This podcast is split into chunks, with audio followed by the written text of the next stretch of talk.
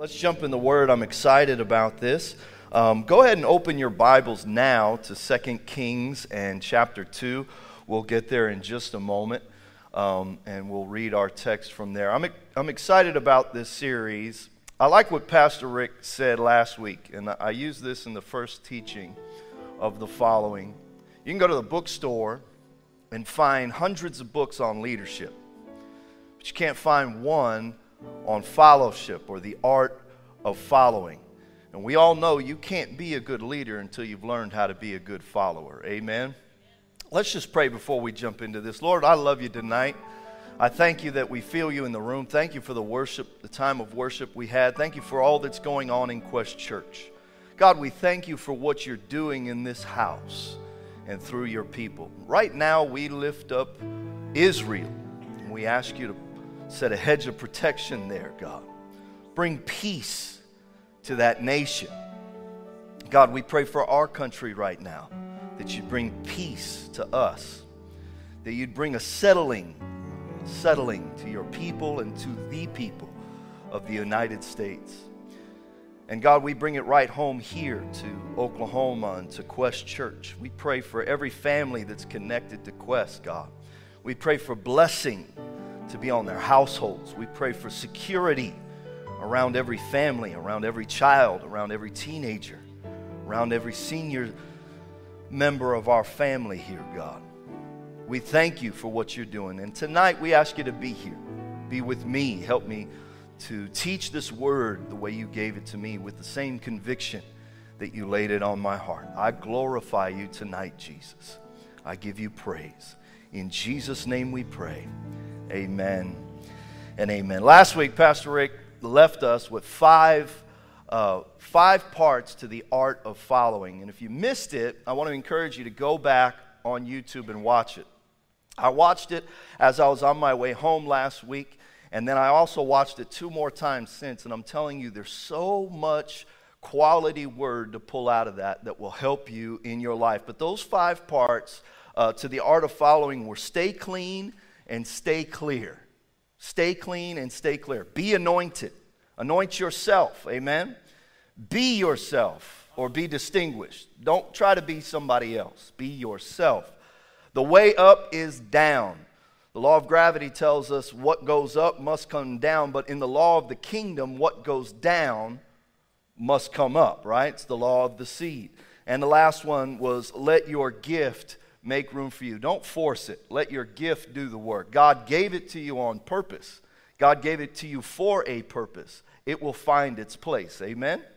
All right, let's jump into this. The motivation that I had for this series um, was birthed out of one of Pastor Rick's messages recently, but it was also birthed out of a conviction from what I see among the body of Christ and believers at large.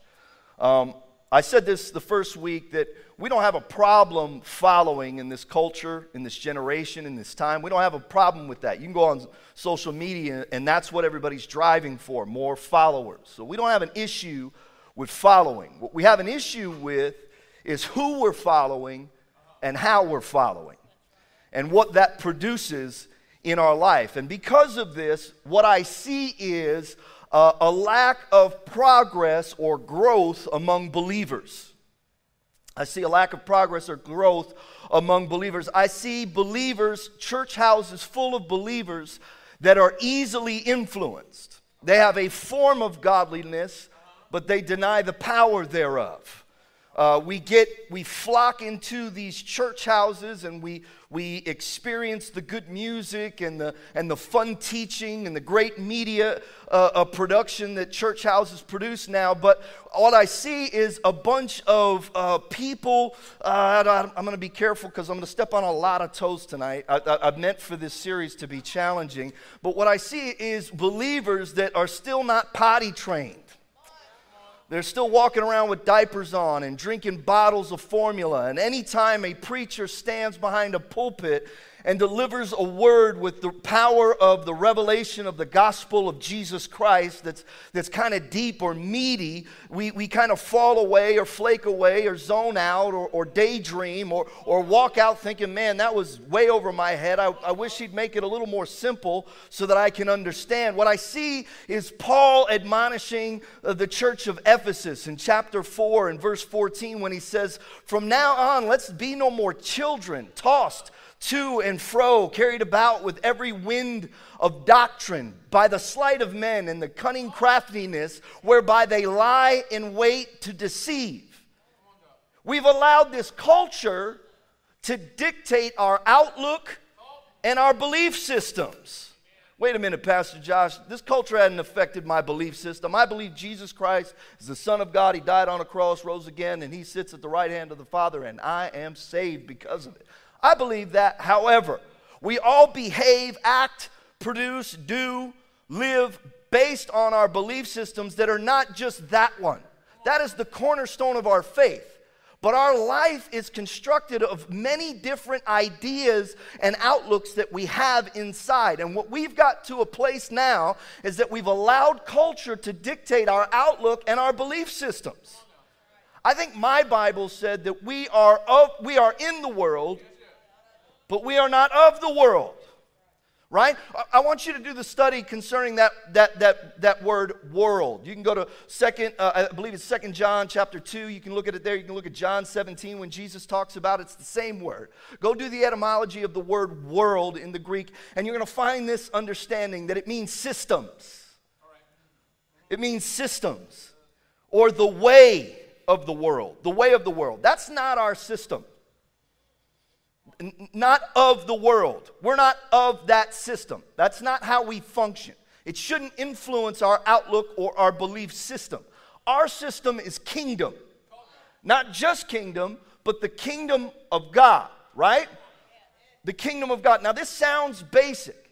This sounds basic, and it is. In all reality, it is. However, the behavior, actions, vocabulary, function, uh, outlook, production of the church tells me different that this is a problem right now.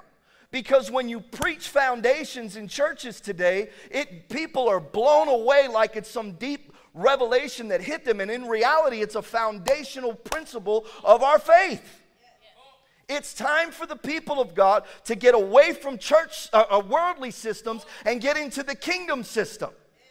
Jesus rose from the dead and stuck around for 40 days. He did this to teach his disciples, read it, things pertaining to the kingdom. Things pertaining to the kingdom. Kingdom. Every kingdom has a king. Every kingdom has order. Every kingdom has a has positions and rank. Every kingdom has a dominion or a realm or a boundary or a territory. And the goal of every kingdom in throughout history, if you study history, is to expand or for there to be expansion. These are the expectations of a kingdom mentality. The kingdom mandate that we have, it's the first mandate that God gave mankind is this. You can find it in Genesis chapter 1 and verse 28. I'm going somewhere, trust me, just stay with me. The mandate is this be fruitful and multiply. That's the mandate. That's kingdom mandate. Be fruitful and multiply. In other words, I want you to be progressive and productive. I want you to grow and produce. When you're fruitful and you multiply, then you can have dominion or expansion of the kingdom. Why? Because this is how God's way, this is you not of the world but in the world. This is why you're in the world is to expand the kingdom of god and bring people into a kingdom consciousness. That god loves them that he sent them here on purpose and for a purpose. Kingdom expansion can never happen effectively and in perpetuity if the subjects of the kingdom are constantly looking to advance their own agenda or whatever agenda fits the narrative of their own opinions. I'm going to say that again, that's a mouthful. Kingdom expansion can never happen effectively or in perpetuity, meaning it can't last. if the subjects of that kingdom are constantly looking to advance their own agenda or the agenda of the narrative that fits their own opinion. That is a lack of order. That's what you call anarchy. That's not a kingdom. We don't live in the kingdom of God, we do not live in a democracy. We do not live in anarchy. We are in a theocracy. God is king and we are his subjects. And he has given us an order to follow. The world system will tell you different. The world system will tell you you don't need God, or you can choose whatever God. The world system will tell you that you don't need an authority in your life, that you don't need a leader in your life. The world system will tell you that you can be whoever you want to be. However, you want to identify and be, you can be that. The world systems, watch out, here's where I'll start stepping on people's toes, will tell you that you can do whatever you put your mind to. These are lies. I'll just hit one. You cannot do whatever you put your mind to. I promise. You can't. I've tried. I've tried to do a lot of things I put my mind to do. As a matter of fact, I did some things last week that I put my mind to do, and it hurt me real bad.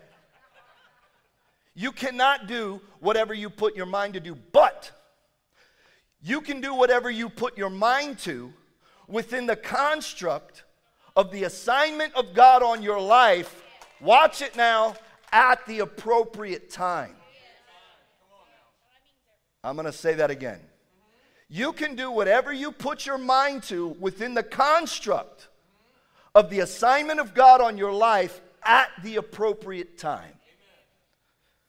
You can never even understand a truth like that until you're willing to follow somebody and be up under somebody that has gone before you, that learned the truth and took the time to teach it to you. Otherwise, it's a lifetime of falling flat on your face or being over in la la land before you realize, wait a minute, I needed to be in order somewhere. Pastor taught us last week that kingdom, kingdom, the kingdom of God operates by succession. The kingdom of God operates by succession. Succession cannot happen unless someone is positioned under, behind, or after. Succession can't happen unless somebody is positioned under, behind, or after. See, culture will tell you if you're under, behind, or after, that equals you're oppressed. And so you need to get up out of that. Sometimes that might be true if you're under a cruel hand. But the reality is, if you want to be in the line, in the lineage, in the succession of the kingdom of God, then you've got to find somebody. Yes, it's a somebody that you need to be under, behind, or after. Jesus didn't leave. When Jesus came, he came to, he, he, those last 40 days, he, he taught things pertaining to the kingdom, right? So the last thing he says has to be one of the most important things that he's going to say in regards to things pertaining to the kingdom. And so the last thing he leaves us with is go and make disciples, not go and make leaders. Not go and make individuals. Not go and pursue your own agenda. Not go and pursue what you think you should be doing. Go and make disciples. The question is who's he talking to? He's talking to his disciples. You cannot even make a disciple until you your, yourself are first a disciple also. He's speaking to disciples and telling them to make disciples. Pastor told us last week that a, a disciple is a disciplined learner. Good followers are good learners. Good learners become good leaders, and good leaders are continue are continue to be good followers. Amen? Amen? All right, let's get into tonight. Patterns of obedience produce confidence in the life of a believer. That was a quote from Pastor's message on Sunday. Patterns of obedience produce confidence in the life of a believer. Patterns of obedience. For it to be a pattern, it has to be repetitive or it has to repeat, has to be habitual. It has to continue, has to reverberate. Obedience isn't a one time occurrence.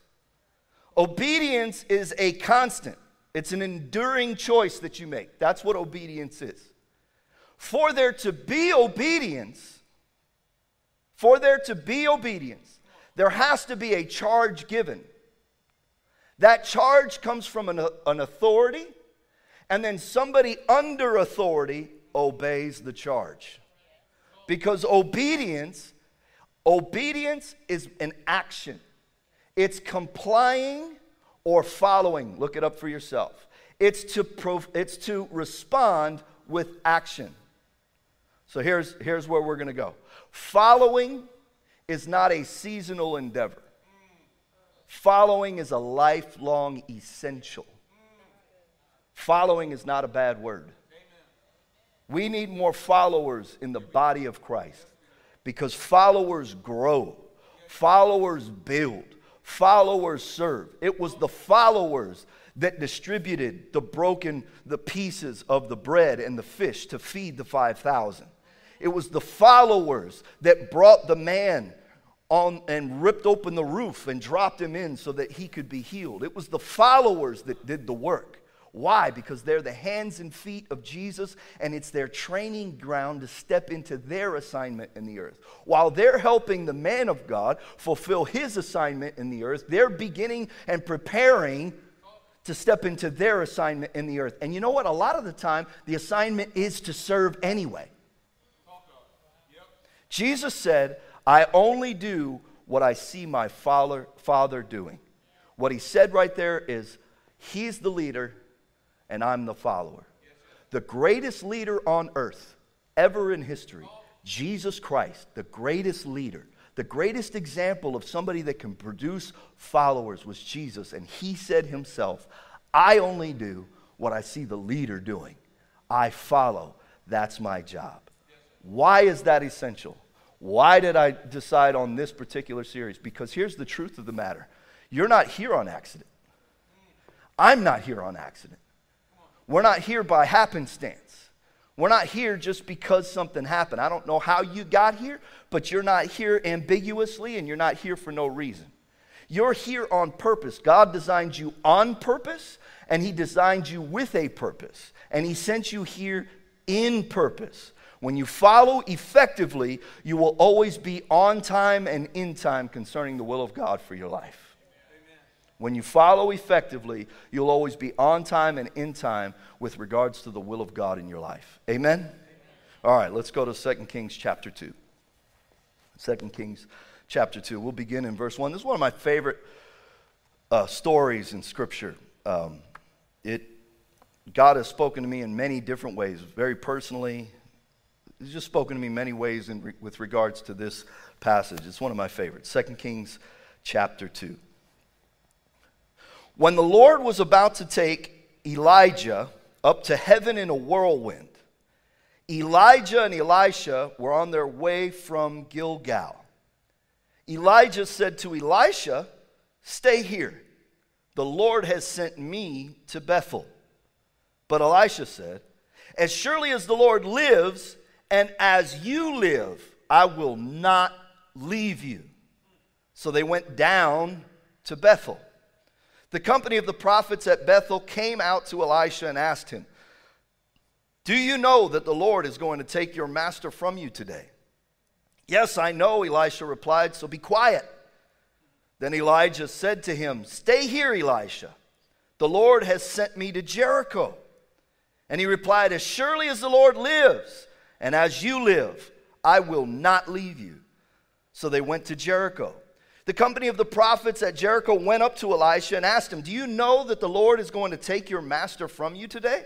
Yes, I know, he said. Be quiet. Then Elisha said to him, Elisha, stay here. The Lord has sent me to Jordan. And he replied again, As surely as the Lord lives and as you live, I will not leave you. So the two of them walked on. Fifty men from the company of the prophets went and stood at a distance facing the place where Elijah and Elisha had stopped at the Jordan. Elijah took his cloak, rolled it up, and struck the water with it. And the water divided to the right and to the left. And the two of them crossed over on dry ground.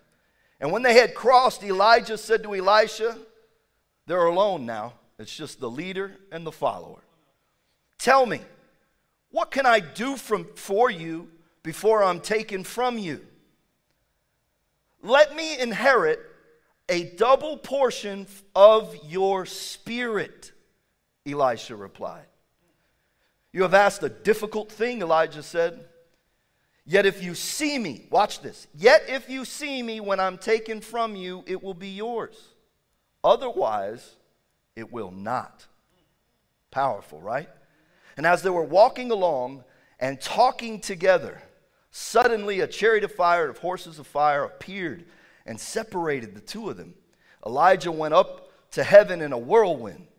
Elisha saw this and he cried out, My father, my father the chariots and the horsemen of Israel. And Elisha saw him no more. Then he took hold of his garment, Elisha's garment, and he tore it in two. Elisha then picked up Elijah's cloak that had fallen from him and went back and stood on the bank of the Jordan. He's doing what he saw his leader do. He took the cloak that had fallen from Elijah and struck the water with it. Watch Elisha's prayer. Where now is the Lord? the God of Elijah, the God of my father, the God of my leader. When he struck the water, it divided to the right and to the left, and he crossed over. The company of the prophets in Jericho were watching this, and they said, The spirit of Elijah is resting on Elisha. And they went to meet him, and they bowed down before him. In other words, now he was the leader. Five keys to being an effective follower. Five keys to being an effective follower. This illustration it, between Elijah and Elisha is at the end of their journey together. And the reality is, if you go back and read the story of Elijah and Elisha, you're not going to see a ton of stuff about it. All we know is that he followed him for a long time. And I want to just pull five keys. These are five keys that I believe will help anybody in any space of following. Five keys to be an effective follower. Number one, I'm going to give them all to you right now and then we'll expound. Number one is humility. Amen. Humility.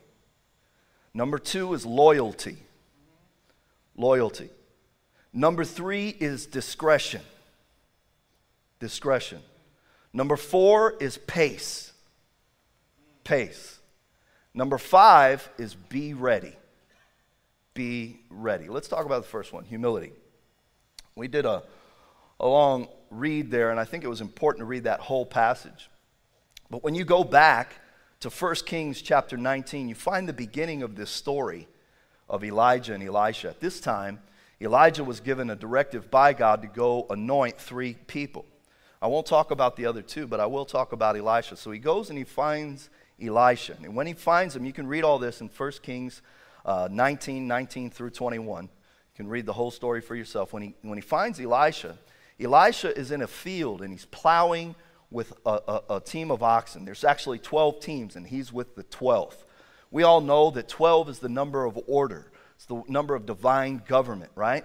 And he's the 12th. In other words, he's in order in his life he's serving in this moment. He's plowing a field. It, the, in, the insinuation is that this is his family's field. So he's obviously from a family that has plenty of money. If they have 12 uh, teams of oxen that are plowing a field, so obviously he comes from an affluent family and he's out there plowing, which tells me that he has the heart of a servant because even though he's part of the family and he has this place, he's willing to get dirty and do the work it takes to bring the, the, the, the, prosperity to the family or to keep the family business going. He's not laying back and letting the people they pay do the work. No, he's getting his hands involved in it because he knows at some point it might be his. And if it's going to be his, then he needs to know the ropes so that he can be responsible for it. And so he's standing behind these oxen and he's, he's plowing. And then all of a sudden, Elijah comes out of nowhere and he runs up to Elisha and he throws his cloak or his mantle over Elisha. And then he runs off. And when he does it, Elisha tells him, Look, let me go back and kiss my dad and my mom goodbye and let them know I'm leaving because I found my purpose here and I need to follow you. So let me go say bye. And Elijah stops him. He goes, Wait a minute. Make sure you understand what you're doing. Make sure you understand what you're about to do. Elisha doesn't just go back and kiss his mom and dad goodbye. You know what he does? He takes his two oxen because he knows there's going to be one less worker. So, not as much production is going to happen in that field. And he takes the time to take the plow, turn it into a fire, a bonfire, kills the oxen, he, he carves them up, makes him some good steaks and some tri tip, and he feeds the entire town because he wants to make sure that nothing he did went to waste. What does this have to do with humility? Humility and a servant's heart kind of go hand in hand. I think a lot of times we think of humility as just being real pious or, or weak or down or keep your mouth shut. Humility doesn't have a whole lot to do with that. Humility has more to do with a, a, a, a inner, internal attitude that says, I'm not in this for me. I'm not in this for me. I'm in this for whatever advances the purpose or the, or the, or the goal of what I'm a part of. That's, that, is, that is the idea of humility. I mean, I, I, we could go read the definition out of Webster's. We could try to find the Hebrew or the Greek etymology of humility, and I, I, I don't know that that's necessary. I think it's important to understand that, that humility is more of an attitude. It's a posture that says, I don't care if, if I'm right here or, or, or I'm running the camera. I don't care what, we all are necessary to broadcast the gospel of Jesus Christ.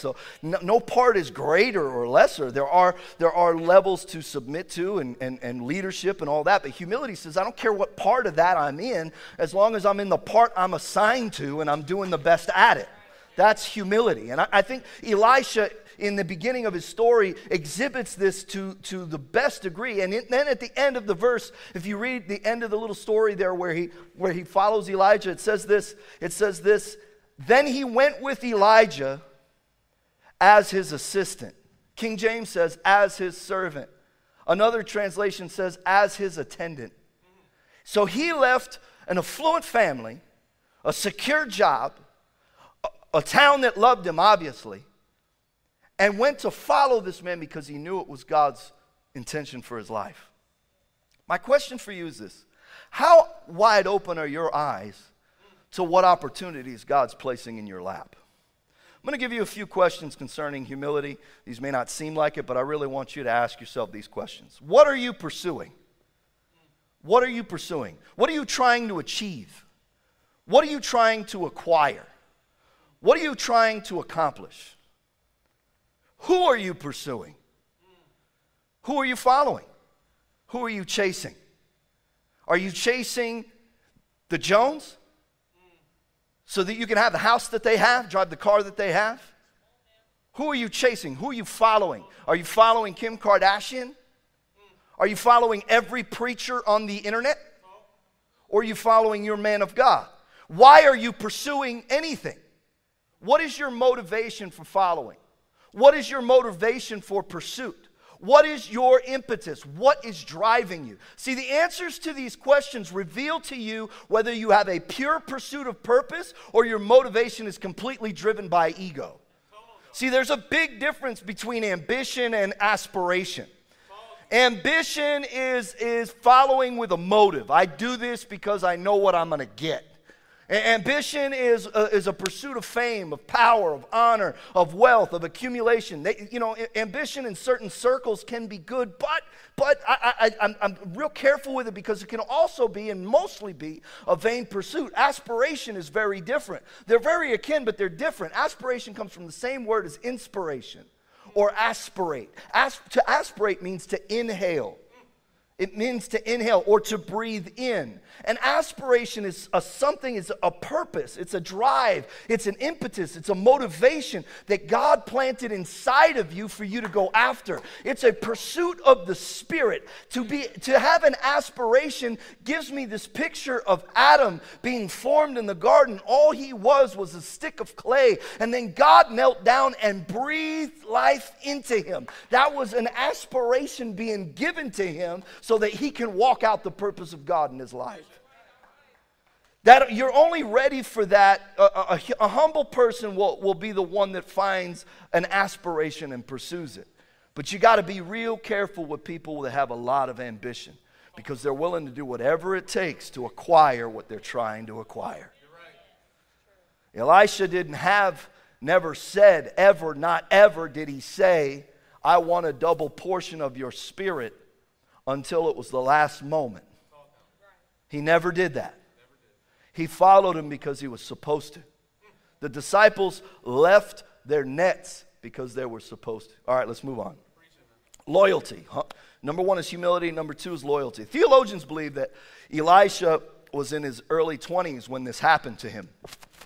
He was in his early 20s. We don't know how long he was with Elijah. We don't know that. All we know is that he stayed with Elijah and he served Elijah all the way until Elijah was no more. We know that because that's what the Bible tells us, correct? So we know that there was this loyal spirit that Elisha had. Three times in our text that we read earlier, Elisha says, As surely as the Lord lives, and as surely as you live, I will not leave you. Loyalty is a precious commodity in this generation. I'm going to say that again. Loyalty is a precious commodity in this generation. People will leave you the moment you make them mad. The moment you offend them, they're out the door. The moment there's conflict, they're gone. I was watching uh, a little one hour webinar this morning on these guys uh, from the Billy Graham Institute that did a big re- did a bunch of research on COVID 19 and its effects on the church, where the church is now versus when it all started, blah, blah, blah, blah. It's a lot of mumbo jumbo, whatever. One thing I took out of it was this there were people, listen to this, that they interviewed that left their church. They had been in their church for 37 years, some 28 years, some 25 years. One was with their church for 42 years. Do you want to know why they left? And I'm not exaggerating to you, because they were asked to wear a mask. And they said they left because that did not represent the people of God hiding their faces. Now, there might be some truth to hiding your faces and all that, but that's taking something a little too far. They left their church of 42 years for that. How can you be with a church for 42 years and walk out the door because somebody asked you to wear a mask because there's a virus that's going crazy all over the United States, whether you believe it's real or not? It, it's real. I had it. Trust me. People will, lose, and, and watch Elisha. Watch what he does. I'll get off that little soapbox because that makes everybody mad. So I won't talk about that no more, I promise. Okay, so watch what Elisha does. In, in, our story, we know he's, he's coming from Gilgal, right? Gilgal, we know, is the place of circumcision, right, with Joshua. It's the place where they roll back a reproach. That, this is where you see the private parts. So he's with Elijah in a place that represents he gets to see the private things of Elijah's life, but he stays with him. He stays with him. Then it, then it says that they went down to Bethel. So he saw Elijah in seasons where he was going down where he wasn't going up. He wasn't growing and ascending. He might have been in, in, depressed seasons or dark seasons and he was going down, but he stayed with him. Then they went to Jericho, which we know is an oasis. It's, it's a place of refreshing, the palm trees and, and, the, and, the, and the water and everything. It's a place of refreshing. So even in victories, he stays with him. And he has the opportunity to stay there in Jericho, but he stays with him. Then he, got, he has to go to Jordan which is the place of transition. And we all know transitions are rocky and most of the time painful and uncomfortable, and they move you around. There's a lot of turbulence, a lot of up and down in transition, but he stays with them. He's right there through it all. Loyalty is tested in times of adversity. Loyalty is tested in times of adversity. Adversity comes in many forms. Adversity comes in trouble, mistakes, disagreements, disappointments. You know what? Your leaders are going to disappoint you. You're going to disagree sometimes. The question is, how loyal are you? You don't even know if you're submitted to a leader until you disagree with something. You don't know if you're, you, you're, you're, you don't know if you're submitted to a leader until they approach you and tell you to correct something. You don't know you are in submission to a leader until they confront you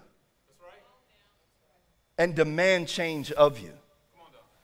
If God, if you hear from God and God told you to follow somebody, then why does their confrontation, their disappointment, your disagreement with them, the trouble they're going through change the fact that that's the leader you're supposed to follow? It doesn't change it. Loyalty is a precious commodity in this generation. Even Jesus had to deal with this. Even Jesus had to deal with this. He's teaching about eating his flesh and drinking his blood, and everybody's freaking out. And the disciples tell him, Master, this is really hard to understand. How can anybody accept it? Go to John 6, you can read about. And Jesus, aware that they're complaining, he says to them, Does this offend you? Then what will you think if you see the, the Son of Man go to heaven? The Spirit alone gives eternal life. Human effort accomplishes nothing. The very words I have spoken to you are spirit and they are life. But some of you do not believe me, for Jesus knew from the beginning which ones didn't believe, and he knew who would betray him. And then he said this That's why I said that people can't come to me unless the Father gives them to me. At this point, many of the disciples turned away and deserted him.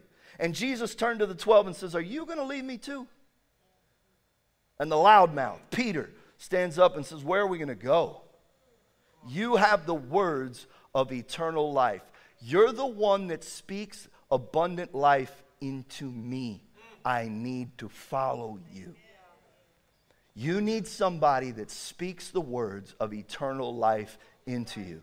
Well, Pastor, that's Jesus. That's not another preacher. That's not another man of God. That's Jesus. Well, what do you do with Jesus going away and leaving the 12 disciples to do the same exact thing? What do you do with Paul who says, Follow me as I follow Christ? You need a man or a woman of God in your life that speaks the words of eternal life to you. And you need to stick with them because God is not a man that he should lie and he sticks to his word. So when you get go through trouble and adversity, you need to face the fact fact that God is testing your loyalty. Humility and loyalty. Let's move on to dis- discretion. We'll hurry. We're, I'm already going too long. Discretion. The company of the, okay, so we have humility and loyalty, and, and this is a big one, and I'm not going to take a lot of time on this um, because we're running out of time and I really want to finish. Um, but discretion is a big one. Discretion is a big one. Watch, watch what Elijah does. Verse 3 in our text. The company of the prophets at Bethel, this happened three times. The companies at the prophets of Bethel came out to him and they say, Do you know that the Lord is going to take your master from you today? Watch what Elisha says. Yeah, I know. Shut up. None of your business. These were followers. This was the company of the prophets. These were people that also followed Elijah. These are people that were in his school of prophets. But Elisha still told them, No, you shut up. It's none your business. Get out of it. He had discretion in that moment. Pastor told a story last week about how he used to drive around Bishop Pearson and Bishop Blake.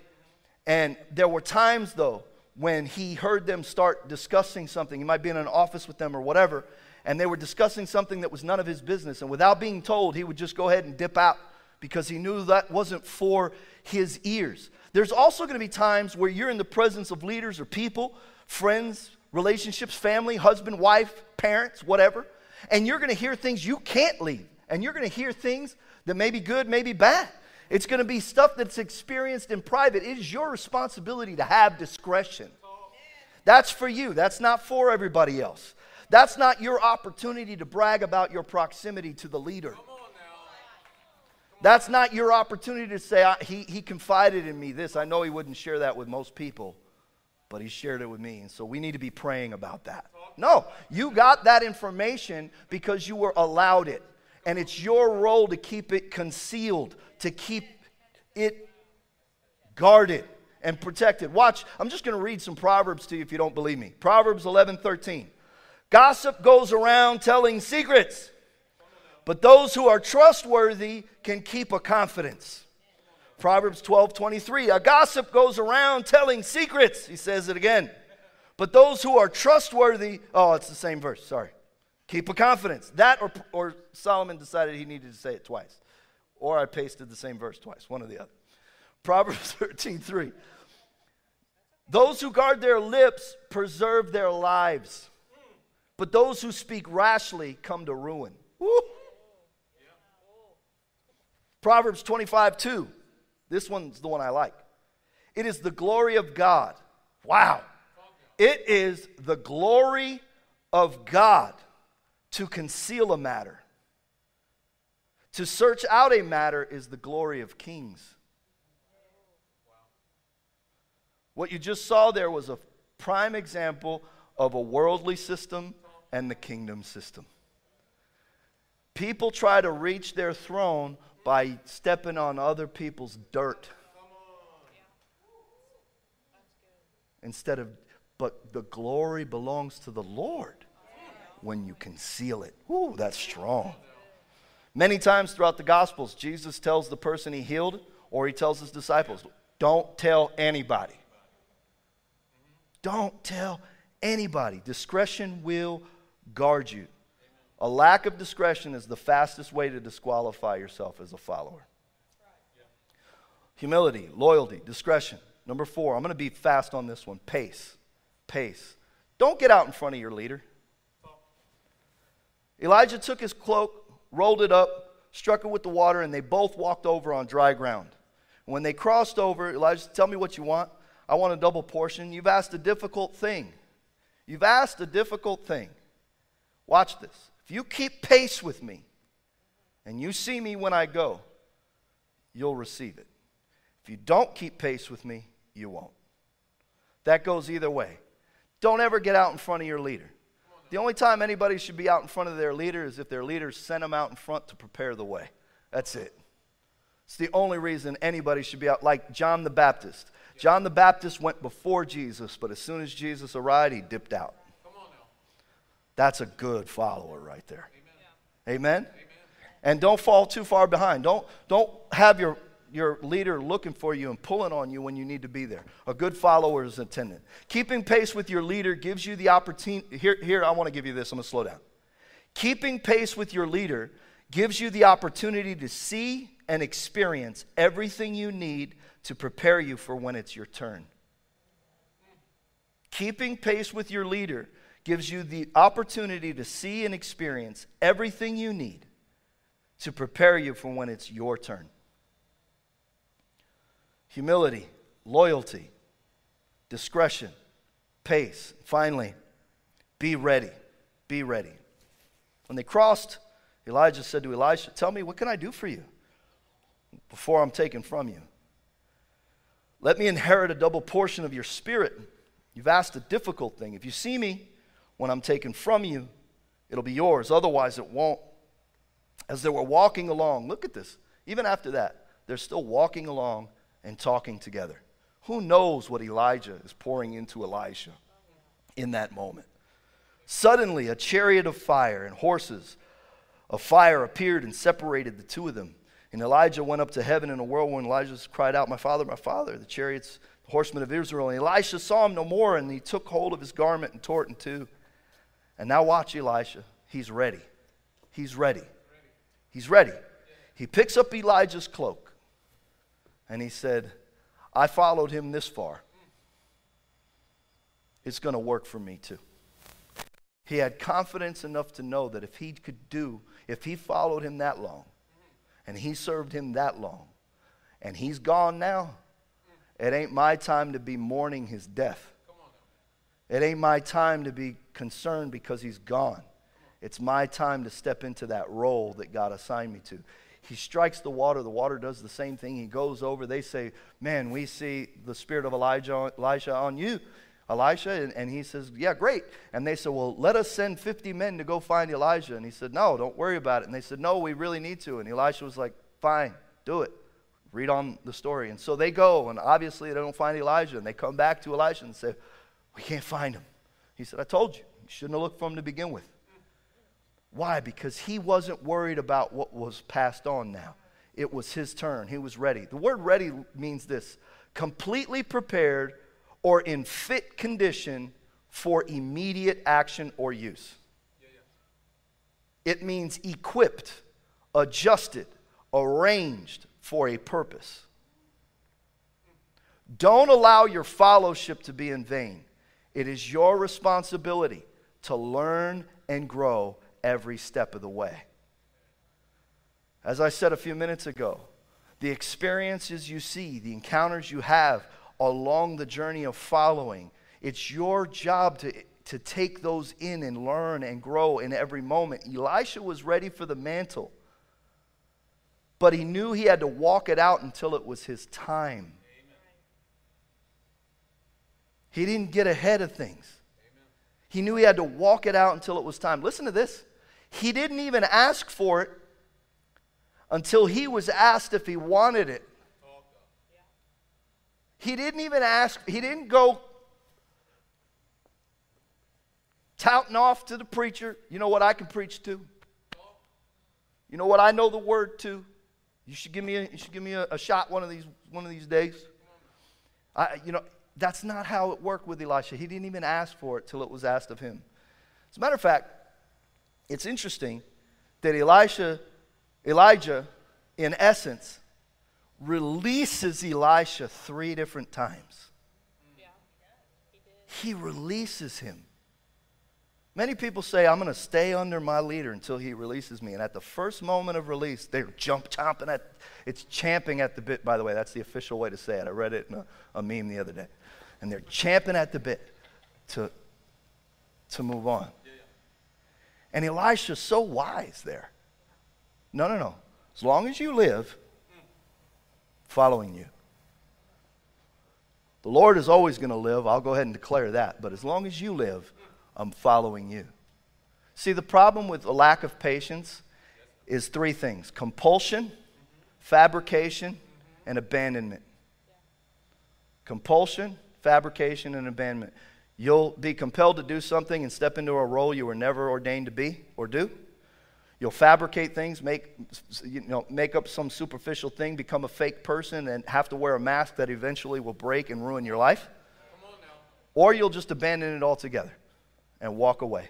Don't walk away from your call. Sometimes, most times, your call requires you to stay fit, to stay still, to stay ready. Don't let your compulsions push you outside of the lines that God gave you. Success is about making progress, sure.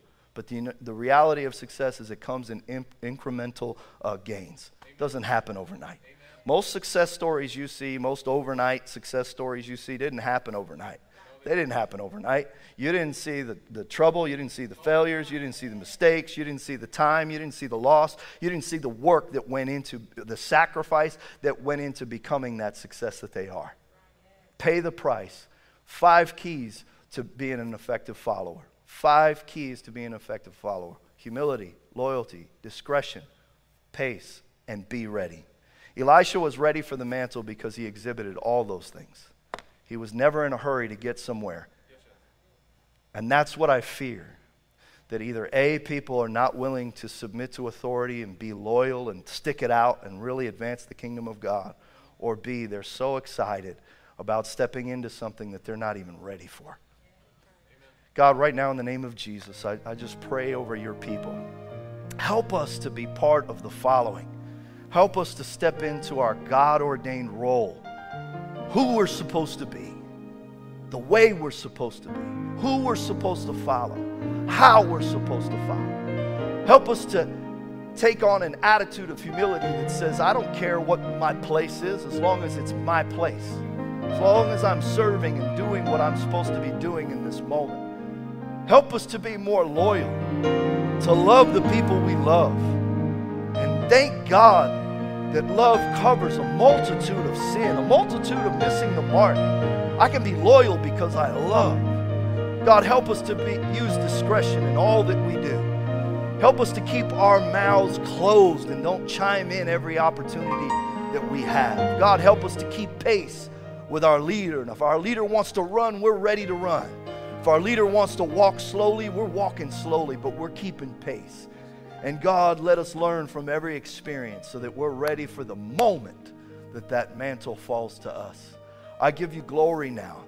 God, I speak to the person that has that inferiority complex and feels like they're not good enough to be anything worth anything. I promise you, you're not here on accident. God sent you into this world by divine assignment. You have a call, you have an anointing. The hand of God is on your life. There is somebody that believes in you. You need to get into the house of God, get up under a pastor, and allow the prophetic word of the Lord to lift up your spirit and come to a revelation of who you are in Jesus Christ. There are some people that have fallen flat on their face, they've made some serious mistakes. God, I pray that you'd show them that your grace and your mercy are with them all the days of their life and that they can get up and try again. God, I pray for those that might have stepped out from under the cover of the leader they know they're, they're assigned to, the leader they know that they are ordained to be under. God, let them know it's okay to get back up under that cover. We give you glory and honor and praise. Help Quest Church to be a collection that is called the following of Jesus Christ so that we can expand the kingdom of God. In Jesus' name, amen.